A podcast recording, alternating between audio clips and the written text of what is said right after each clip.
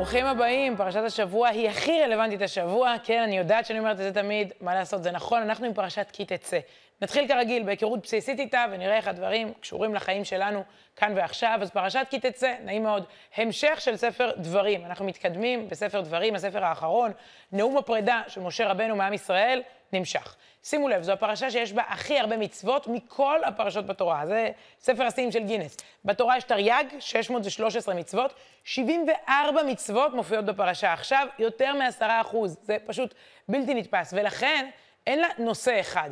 אי אפשר להגיד, זה הנושא הספציפי של הפרשה. היא מדגימה בעצם אין ספור גישות לחיים, תורת חיים, מה שנקרא, שלל תחומים, מלחמה ועבודה, נישואים וגירושים, ריבית, צדקה, חקלאות, קבורה, ציצית, הכל בפנים, מה שנקרא. ומה עוד? זה לא רק הפרשה, יש גם הפטרה. אנחנו ממשיכים בתקופה שנקראת שבתות הנחמה.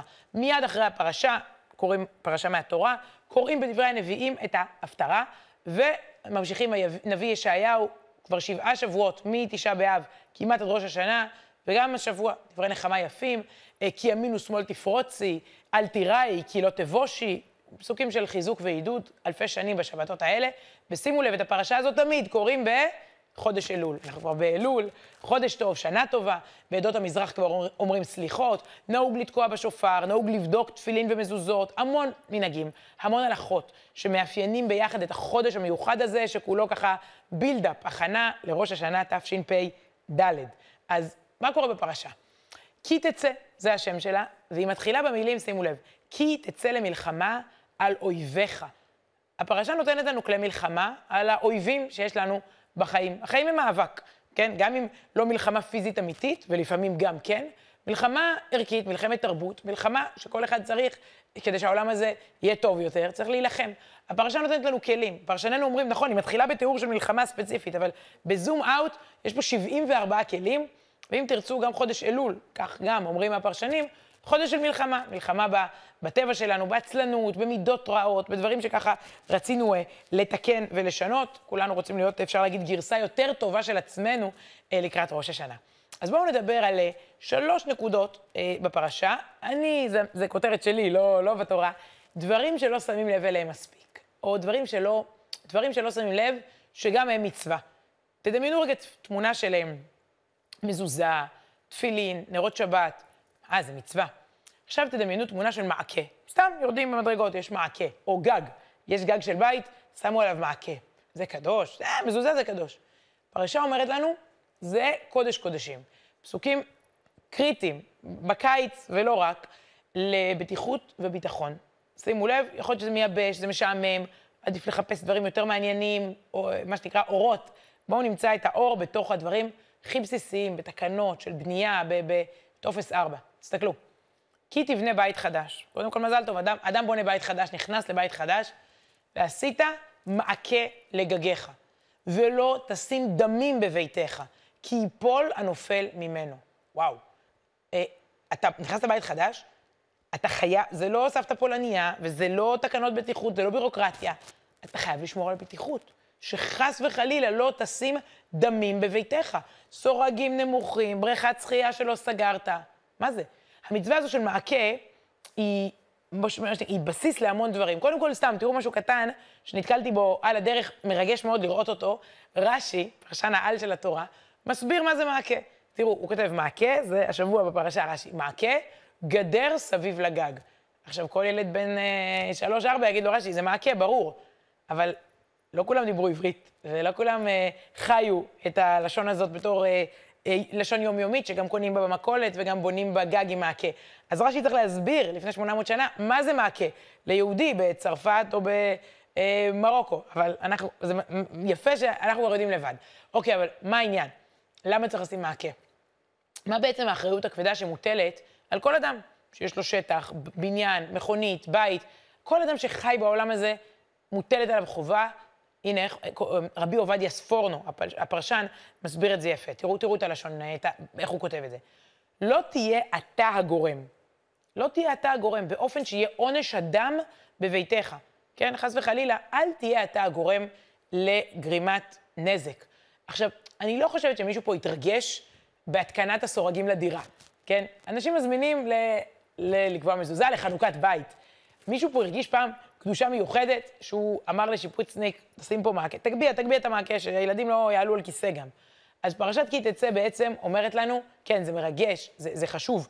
מתוך כל ה-74 מצוות, אנחנו פותחים בנקודה הזאת, אה, כי תבנה בית חדש, ועשית מעקה לגגיך. אה, לא מה שאנחנו יודעים יותר מדי בעל פה, אבל אה, בתרבות של, של סמוך, ושל יהיה בסדר, אולי, צריך לשנ... אולי גם מזה צריך לעשות שירים. לא רק ואהבת לך כמוך. אתם יודעים מה? זה הכי, זאת הדרך לקיים את ואהבת לך כמוך. כן? אתה אוהב אותו? שים מעקה לגגיך. תרבות של יהיה בסדר, לא כי יסמוך, אלא כי עליי סומכים, כי אני לוקח אחריות. אני חושב מראש כמה צעדים קדימה, אני רואה שיש פה איזושהי סכנה. יש שלושה פסוקים, גם אולי לא, לא מספיק אה, אה, מיושמים. ונשמרתם מאוד לנפשותיכם, כן? בעצם אומרת פה התורה, אה, זאת מצווה, זה חשוב, זה קדוש. תראו את ההתבטאות המיוחדת של הרמב"ם, רבי משה בן מימון. הוא אומר, זה לא רק מעקה. בואו, אנשים עכשיו יעשו רק, רק מעקים, וכן כל מכשול שיש בו סכנת נפשות. תהיה חכם, תלמד מהמצווה הזאת. כל מכשול שיש בו סכנת נפשות, מצוות עשה להסירו. אתה רואה בור ומתקשר לעירייה, אתה בעצמך שם שם קצת קרשים, שלא ייפול מישהו שהולך שם, מצוות עשה להסירו ולהישמר ממנו. שימו לב ללשון, לעברית של הרמב"ם, ולהיזהר בדבר יפה יפה. זה נשמע אפור ומשעמם, אף אחד לא רוצה להיות זה שמבאס את כולם ואומר, לא, זה מסוכן, לא, פה, שם. הלוואי שהיינו מייחסים אה, יחס כזה, מאמצים יחס כזה של יראת, וואו, יראת קודש כלפי הנושא הזה. אה, זו דרגה כאילו ראשונית ופשוטה, אבל עובדה, אנחנו לא, לא מצליחים להרגיש יראה, רובנו, מחגורת בטיחות, מבדיקת שמן מים, בדיקת אוויר בצמיגים. אה, אני אתן שוב את הדוגמה הסופר קריטית בקיץ, גדר מסביב לבריכה שלי, באיזה צימר, או בית של חברים, גדר, אפילו בריכה קטנה כזאת, גומי כזה. או כמובן, כניסה לים סוער בלי מציל, יציאה לנחלים, אה, למסלולים, בלי מספיק מים, בלי לדעת בדיוק איפה אתה. זה סוג של דרך חשיבה אחרת. אני בודק צמיגים, איזה כיף. אני הולך למוסך, הרכב, אני שומע פה הבהוב, איזה תקלה, איזה רעש. אני בודק את המעלית שלה, של הבניין, אני בודק אותה ראשון, כי, כי זה מצווה, כי זה תפיסת עולם. איך אומר פה הרמב"ם? להיזהר בדבר יפה יפה.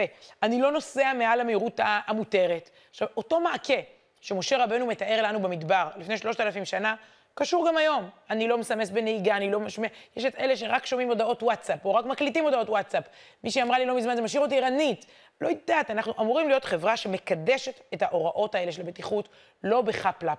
הסתכלתי השבוע, גוגל פשוט, על נתון מזעזע. במערכות ישראל נהרגו מאז קום המדינה, אנחנו הרי סופרים כל שנה, כולל פיגועי טרור, 24 אלף בני אדם. יום הזיכרון, מקדשים את המספר 24 אלף בני אדם. מאז קום המדינה נהרגו בתאונות דרכים יותר מ-34 אלף בני אדם. 24 אלף? 34 אלף, קצת יותר. עכשיו, במלחמה בתאונות דרכים, יש לנו הסכמה שהאויב הוא פנימי. זה הרבה יותר קל, לכאורה. זה אולי פחות הירואי, זה לא מול, מול אויב חיצוני, מול צבאות ערב, מול מחבלים, אבל פה המחבל זה, הוא בתוכי. אולי קשה יותר לשים מעקה. ויש פה נקודה, אני חושבת, קריטית, שהתורה מבקשת מאיתנו לשים אליה לב. אנחנו עוברים לעוד נושא שהוא כאילו הכי פשוט והכי מובן מאליו, ובכל זאת התורה מתעכבת עליו. גם אמרתי לכם, הכותרת זה מצוות שלא לא זוכרים שהן מצוות. השבת אבדה. להחזיר לאדם מה שהוא איבד. בלשון של הפרשה שלנו, לא תראה את שור אחיך, את השור שלו, או את שיו, את השה שלו, נידחים והתעלמת מהם. השב תשיבם לאחיך. ואם קרוב אחיך אליך ולא ידעתו, ואספתו אל תוך ביתך, קח את העבדה. והיה עמך, הוא היה עמך עד דרוש אחיך אותו, ואז ושבותו לו, תחזיר לו את זה. כלומר, אתה, יש לך אחריות, ראית איזה חפץ ברחוב. של מי הוא, אתה לא יודע, שים הודעה, חפש את הבן אדם, תראה שאתה, ת, אכפת לך ממנו, זה אחיך. אגב, כל שנה מחדש, בתקופה הזאת של אלול, מתפרסמים סיפורים קטנים אבל גדולים, על רוח אלול כזה, סיפורים אלוליים של השבת אבדה, של החזרת גניבה. הגנב שלפני מיליון שנה לקח את הזה, ההוא שמחזיר למוזיאון איזה יצירה, האיש שנזכרה שהשאילה שמלה, תמיד, שימו לב, אה, לפני כמה שנים, בדיוק באלול, תראו, פורסם הסיפור החמוד הבא, תראו את הפתק הזה. אדם מבוגר נכנס לחנות של אה, מותג הריהוט קסטיאל, הוא פונה למוכרת והוא מושיט לה שקית ופתק. בזמן שהיא קוראת את הפתק, האיש הזה כבר נעלם. בתוך השקית יש שעון עתיק, וככה נכתב בפתק, החפץ הזה נגנב מחנות קסטיאל רהיטים, מאזור רחוב הקישון, לפני, שימו לב, 28 שנים. הגנב חזר בתשובה ומחזיר את החפץ לבעלים, תודה וסליחה וכפרה. בעצם אמ, השעון העתיק הזה, 28 שנה חיכה אצלו, עד שהוא החליט להחזיר אותו. אז זו תקופה, להחזיר כמובן גנבות, אבל גם משהו שלא אני גנבתי, אלא חסר למישהו, השאלתי, כל התחום הזה של חפצים ושל החפץ של הזולת הוא, הוא שלו. חפץ זה גם מלשון רצון, זה הרצון שלו. זה לראות שכל אחד יש, יש לו את שלו וזה חוזר אליו, והתורה כותבת לנו את זה בשלוש מילים יפות, לא תוכל להתעלם. אל תהיה בן אדם כזה ש, שמתעלם. רש"י אומר, אל תעשה את עצמך. כאילו, לכבוש עיניך כאילו אינך רואה אותו. ככה אומר לנו אה, רש"י. לא תוכל להתעלם. נחמה ליבוביץ', הפרופסור נחמה ליבוביץ', המורה הדגולה לתנ"ך, כותבת, אף על פי שאתה מתעלם מבני אדם, לא תוכל להתעלם מהקדוש ברוך הוא. על אנשים אפשר לעבוד. אל, אל תעבוד על אלוקים, הוא יודע שראית, תחזיר לבן אדם את האבדה שלו, תשים לב, חמור שלו יקר לו, מי, מי איבד? תהיה בן אדם אקטיבי, תהיה, אל תהיה בן אדם שהמציאות אה, עוברת, אה, עוברת על פניו. תחזיר לו את האבדה שלו. וזה בעצם אומר, אני לא אדם אדיש למציאות, אני אדם אכפתי, אני לא אדם פסיבי, אני אדם אקטיבי, אני אדם מעורב. לאורך השנים הפרשנים שלנו מוסיפים, בעיקר בדור שלנו, את הנקודה הזו, שזאת גם אבדה רוחנית. אדם שאיבד את עצמו, איבד את זהותו, איבד את מורשתו. אני הרבה פעמים שמעתי את הפירוש הזה בחו"ל, את יהודי התפוצות, להשיב את האבדה. אחים שלנו שלא יודעים מילה בעברית ולא יודעים מה, מה התאריך עכשיו ומה הפרשה ומה, לא יודעים כלום על זהותם, גם זאת השבת אבדה. להשיב להם את, ה, את הזהות, את, ה, את, את מה שהם איבדו, ואולי אפילו לא יודעים את האבדה הזו. אז דיברנו על מצווה כאילו פשוטה לשים מעקה. מצווה כאילו פשוטה להחזיר לבן אדם משהו שהוא איבד, להיות... זאת אומרת שאתה, שאתה מסתכל, ש, שאכפת לך. אמ, מצווה שלישית היא גם, היא כאילו לא, מה, מה, היא לא, היא לא קדושה. תראו מה כותבת התורה על הנושא של לשלם בזמן. אה, אני גיליתי את זה בתקופה שבה אה, התחלתי להעסיק הרבה מאוד בביסיטריות, שהילדים היו קטנים והיינו צריכים מלא, מלא שמרטפיות יומם ולילה, ואתה מגלה שכאן, כן, אתה, אתה יכול להיות מלין שכר לנערה בת 14. אה, פעם ראשונה שנתקלתי ב, ב, ב, בפסוקים האלה, אפילו מישהי מפעם נזפה בי בעדינות, ככה, אמרה לי ככה את הנקודה הזאת של, של, של כאילו, מה זאת אומרת שאת תשלמי לי בהקפה, או ב... והיום, כשאני בן אדם קצת יותר בוגר, כל המשק בנוי על שוטף פלוס, שוטף פלוס, ואתה רודף לפעמים והולך ושילמו ולא שילמו וכולי. אז תראו מה אומרת התורה על, על לשלם בזמן. לאדם מגיע השכר שלו. אה, לא תעשוק שכיר, עני ואביון מאחיך, או מגרך אשר בארצך בשעריך. אל תעשוק. אה, מה זה לעשוק? ביומו תיתן שכרו. לא תבוא עליו השמש, שהוא לא יישן, שימו לב, כי עני הוא, ואליו הוא נושא את נפשו, ולא יקרא עליך. אה, אל השם והיה בך חטא. שהוא לא ישכב עם השמיכה הדקה שלו, שאין לו שום דבר, ויחשוב, יא, לא שילם לי הבוס המעצבן הזה, ויפנה לאלוקים ויתפלל, אוי, מחר הוא ישלם אותי, אני אשלם לי, אני אראה אותו מכות, אני אראה אותו בבוקר. אנחנו יודעים עד כמה הלנת שכר היא לא מושג מודרני, זה מאבק עתיק, שוב, של חברה מסודרת, חברה עם גבולות. פה שמים מעקה, ופה משיבים את העבודה, ופה משלמים בזמן לאדם על עבודה שביצע, לא בשוטף פלוס, פלוס נצח. נראה רגע את שלוש המצוות האלה הכי משעממות, כן? לשים מעקה, להשיב אבדה, לשלם בזמן. אה, אגב, עוד מצווה שכתובה בתורה, לקבור אנשים, להביא אדם לקבורה, זה גם אצלנו בכי תצא. מתוך 74 מצוות התמקדנו דווקא בכאילו מובנות מאליהם, והתורה מבקשת לחזק את הדברים האלה, שהחברה תהיה בנויה על הבסיס הזה. אבל, מאיפה זה נובע? למה? למה שאני אחזיר לו אבדה? למה שאני אשלם לו בזמן? למה שאני אשים מעקה? שייפול. הכל נובע ממילה שהיא מאוד לא משפטית. היא המילה אחווה. סולידריות, ערבות הדדית, אחווה. זה מאוד מעניין. דווקא בפרשה, ש-74 מצוות נותנת לנו רשימה של לעשות, כאילו, עשה ואל תעשה, טה-טה-טה-טה, הוראות, דווקא בה, אחת המילים המנחות, מילה שמופיעה שוב ושוב, זה האחווה. אל תפעלו כמו רובוטים, אל תעשו כי אמרתי, אלא כי יש אחווה ביניכם, כי אתם אוהבים אחד את השני. כי זה אח ואחות, בסוף זה לא מערכת, זה לא יעבוד, חברה, מדינה, הם לא יעבדו אם זה רק, כן, בצורה אוטומטית, כי אמרתי. תראו כמה פעמים, דגמתי כמה דוגמאות, תראו איזה יופי. לא תראה את שור אחיך. אה, זה לא סתם שור של איזה אדם זר, בסוף זה אח שלי. השב תשיבם, למי אני אשיב? לאחיך. ולא תעשוק שכר, עני ואביון, מאחיך. הוא אחד האחים, הוא לא סתם עני, והוא לא סתם בעלים של איזה שור או של טאבלט שצריך להחזיר. בסוף זה אח. התורה כאילו בשקט, היא לא אומרת לכם, אתם אחים. אבל בין השורות, בסוף הבן אדם הזה, כן, שאתה, היא מזכירה לך את זה, הבן אדם הזה שאתה סוחר ממנו, או מלווה ממנו, או כועס עליו, או צופר לו בכביש, או מתמקח איתו עכשיו במשא ומתן, או מעסיק אותו, הוא אח שלך. זה רעות, זה, זה, זה חברות, אחווה.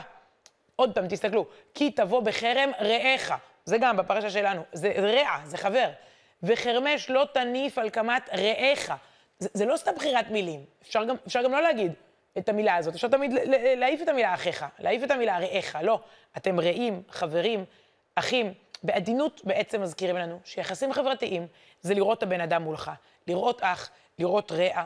עידן הרשתות הרחיק אותנו מאוד מהתפיסה הזאת של אחווה ורעות, כי אתה, אתה לא רואה אדם, זה ידוע, יש לזה מחקרים, אתה כותב ולא מדמיין שאדם עם לב, נשמה ועיניים וילדים אה, אה, רואה את הדברים האלה, ודמעות הרבה מאוד פעמים, אתה איכשהו נהיה משהו מאוד מאוד מרוחק. הפרשה מזכירה לנו לכונן פה חברה שבנויה על אחווה. יש וידאו שהיה סופר ויראלי, צילם אותו העיתונאי חיים ריבלין, ברכבת בתחנת אה, נבון בירושלים. אלה הולכים להפגנה בתל אביב, אלה הולכים להפגנה בירושלים, משני צידי הרפורמה, ובאמצע הם פשוט נותנים כיפים, אחד לשני. אלה צועקים דמוקרטיה, אלה צועקים 64 מנדטים. אבל מתחילים לתת ומחפשים, מה שנקרא, מי אתה, מדוע יד מושטת כן פוגשת יד אחות. בפרפרזה על השיר המפורסם של רחל המשוררת, מחפשים אחד את השני. בואו נראה רגע את הדברים, ואז אני אגיד לכם למה אותי זה אפילו קצת דווקא העציב ולא רק ריגש. הנה הסרטון הוויראלי של אותו שבוע.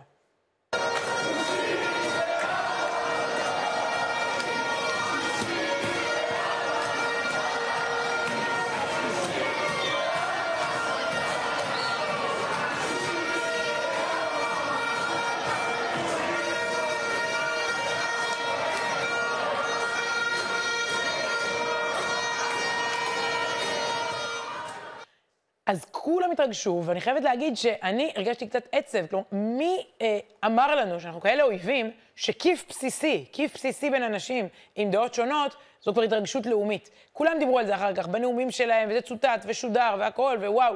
אבל זה רגע שהוא, הוא, זה, זה לא נורמלי שזה כל כך מרגש אותנו. מי, בכל משפחה ובכל בניין ובכל מקום עבודה, יש אנשים עם דעות שונות, בימים אלה ו- ותמיד.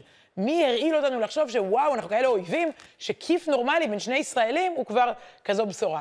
זה לצד באמת החמידות של הסרטון הזה. ואפרופו אחים ואפרופו אחווה, הנה בחור צעיר מטבריה שהזכיר לי בימים אלה עד כמה כל זה נכון. קוראים לו אושר אוחיון, הוא בן 19. והוא כתב לי יום אחד שהוא הלך ברחוב בטבריה וראה שלט שכתוב בו, פרסם כאן. אז הנה, הוא פרסם. נראה קודם כל את השלט שלו. תהיה טוב, פשוט טוב. בלי רעש וצלצולים, בלי לבלבל את המוח, פשוט להיות טוב. לזכר דוד יהודה יצחק, זיכרונו לברכה. אה, בעצם, אה, אוחיון הצעיר לקח את המשפט שמאוד מאוד דיבר אליו אחרי פטירתו, אה, של, אחרי נפילתו של החייל דוד יהודה יצחק בג'נין, אה, וזה משפט שהוא כתב לעצמו ביומנו. וכל כך כל כך התרגש אותו נער צעיר מטבריה, שהוא לקח את המשפט הזה וקנה מכספו. אגב, זה כסף שהוא חסך בעבודה כמלצר במסעדת חומוס אליהו בטבריה. שאלתי אותו, מאיפה היה לך את הכסף? אלף שקל. הוא התקשר לחברה הזאת, חברה שנקראת דגל שלטים, חברת פרסום חוצות בצפון כנראה, קנה לחודש את השלט הזה, ובעצם כרגע, בכביש ציבורי, עוברים רכבים ורואים את המשפט היפה הזה בטבריה, ומשם זה רק התפשט. אנשים לקחו את היוזמה לכל מקום. בואו נראה עוד כמה דוגמאות. זה שלט חוצות, אה, זה קודם כל אוטובוסים. אנשים אה, שילמו לחברת אה, אוטובוסים כדי שהמשפטים היפים האלה, אל תפסיק לחשוב על התכלית. אלה מדבקות מהיישוב שוהם, תהיה טוב, פשוט להיות טוב, לזכרו של דוד יהודה יצחק.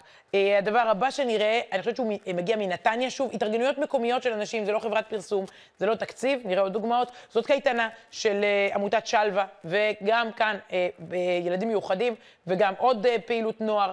אה, של עמותה שנקראת נחל, וזה קיר בקר, בקריית גת, נוער שפשוט ריסס את זה. אה, על קיר בקריית גת, תהיה טוב, בלי רעש וצלצולים, בלי לבלבל את המוח, פשוט להיות טוב. כך משפט שבעצם כותב לעצמו אה, דוד יהודה יצחק, הופך ל... מוטו שאולי מיליונים כבר נחשפו אליו, גם ברשתות וגם פיזית, בגלל אותה אחווה ואותה סולידריות ואותו קשר בין נשמות, וגם, תראו איך דבר משפיע על דבר. יוזמה בטבריה מובילה לנתניה, לוקחים אותה לפה ולתנועות הנוער וכולי. אז אה, הלוואי שגם נפנים את המשפט. עד כאן על, ה, על הפרשה שלנו. אה, שוב, אמרנו, 74 אה, מצוות, אבל יושבות, יכולות להיות 740 מצוות ויכולות להיות 7 מצוות, שהם ישבו על בסיס של אחווה, שבכלל זה נדבר אחד עם השני ונרצה בכלל להתנהג טוב אחד כלפי השני. ההפטרה, המובטחת היא הפטרה של נחמה. זו תקופה מיוחדת, שבע הפטרות של נחמה, לא מספיק מורגשת לדעתי. זה, זה חלק מהדופק של התקופה. קוראים עכשיו שבעה שבועות פסוקים של עוצמות. בדרך כלל ההפטרה גומרים לקרוא בתורה, ואז פותחים את uh, ספרי הנביאים. עכשיו, יש, עכשיו זה לא קשור דווקא לפרשה, uh, כמו כל, כל שבוע, זה פשוט הפטרות של חיזוק. הנה תראו. כי ימין ושמאל תפרוצי, נקרא את זה השבוע. Uh, אל תיראי, כי לא תבושי. עוד פסוק יפה. ברגע קטון עזבתיך, אה, הלחינו אותו לאורך השנים, מרוב שהוא יפה. אומר אלוקים לעם ישראל, ברגע קטון עזבתיך, אבל ברחמים גדולים אקבצך. בשצף קצף הסתרתי פניי רגע ממך, ובחסד עולם ריחמתיך. וחסדי מאיתך לא ימוש, וברית שלומי לא תמות. אמר מרחמך השם. פסוקים של נחמה, שבסוף בסוף נחזור לירושלים, ובסוף בסוף נתכנס לפה ברחמים ובחסד, ונבנה את מה שאנחנו אמורים לבנות. כיף לקרוא אותם אחרי אלפיים שנה, לראות אותם מתחילים להתגשם. ובהמשך ישיר להפטרה, מי אם לא מרים פרץ, תחבר אותנו לפסוקים האלה של לראות את החלום הזה הולך ומתגשם. הנה. נולדתי במרוקו, ואם יש כאן מרוקאים, אז בזמן האחרון קרנה מעלה בעקבות הסכמי השלום, וכולם עבדו אצל המלך, המלך לא זקוק לכולם. אבל לא משנה, כולם עבדו אצל המלך. המשפחה שלי לא עבדה אצל המלך. אני באתי מערי האטלס, מה שנקרא בעברית יפה שלוחים, ובעברית עוד יותר יפה ברברית. אני גאה לומר לכם שאני ברברית. גאה מאוד בזה. אבל ברברית בערי האטלס, כל כך רחוק מכאן. אין טלפון, אין, אין לי צבען שם בטלוויזיה, אין שום דבר. אני לא מבינה איך בהרים האלה אבא שלי ואימא שלי דיברו רק על ירושלים. שם, שם, תבינו, מאיפה הוא קיבץ אותנו, מאיפה הוא הביא אותנו לבית הזה לפני 75 שנה. אימא בעיראק, כשאמרה ירושלים התרגשה, ואימא בפולניה, ואבא בתוניס, ואבא בגרמניה, כולם התרגשו, והם אמרו את המילה ירושלים לא כמו שאני אומרת. הם רעדו כשאמרו ירושלים. זה הכמיהה, הבניין. ירושלים, מעקה, מה לא היה לנו כאן? ממרים פרץ, הברברית, בואו נעשה רגע סיכום. גם מעקה הוא מצווה, וגם השבת אבדה, וגם הלנת שכר, אבל כל זה צריך להתבצע מתוך אחווה. זו הייתה הפרשה שלנו, פרשת כי תצא, יש בה עוד המון, תחפשו, וגם ההפטרה היפהפייה, לכו לראות אותה גם במלואה, הפטרה של נחמה. שתהיה לנו שבת שלום, להתראות בשבוע הבא.